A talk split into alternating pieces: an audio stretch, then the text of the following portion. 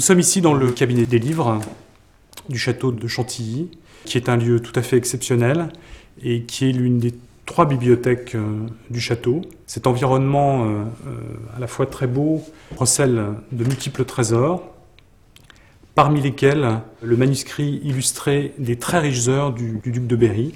Nous présentons ce document véritablement avec, avec fierté et dans les conditions mêmes que celui qui en a fait l'acquisition, le duc d'Aumale, le fondateur du cabinet des livres, le ferait. Nous sommes dans sa bibliothèque, dans ses meubles, si je, puis employer cette, formule.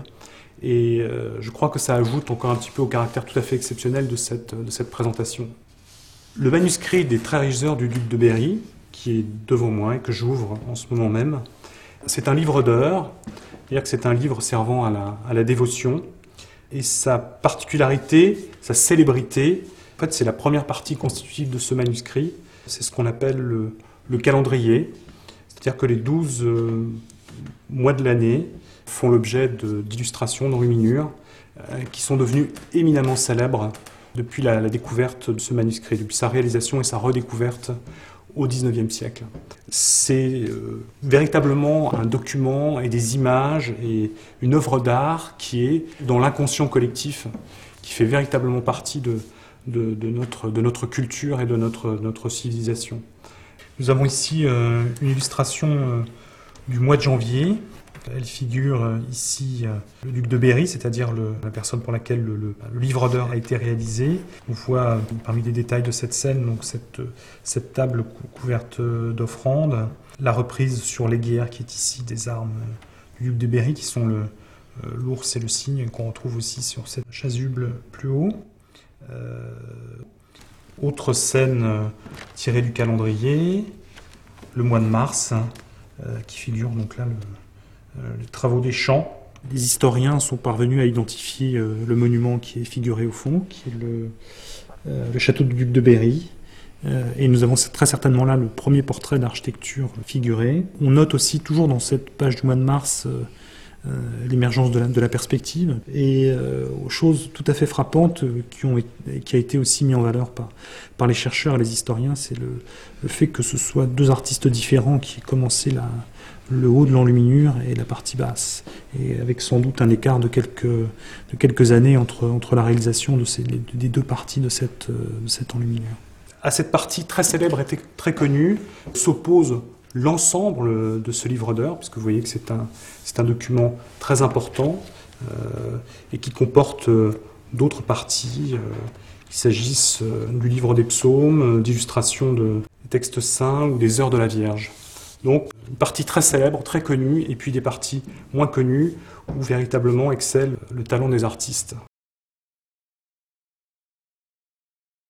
Nous avons ici une des scènes de, la Passion, qui est quelque chose de tout à fait extraordinaire, puisque donc on a, on a une figuration de, de l'éclipse euh, qui se produit lorsque le, Christ est sur la croix, et le, le talent de l'artiste de l'enlumineur a été jusqu'à reproduire euh, cette nuit qui tombe sur le, sur le Golgotha, et euh, c'est véritablement un, une première dans un manuscrit de cette période que de représenter euh, un événement naturel comme une éclipse. Le manuscrit des très riches du, duc de Berry est un, manuscrit à la fois incroyablement abouti, mais qui reste encore par certains aspects euh, inachevé. Euh, il faut tout d'abord noter que sa réalisation s'est échelonnée sur près de 80 ans, entre 1412 et 1480. Et pendant cette période, ce sont au total euh, trois artistes, trois groupes d'artistes qui se sont consacrés à, sa confection.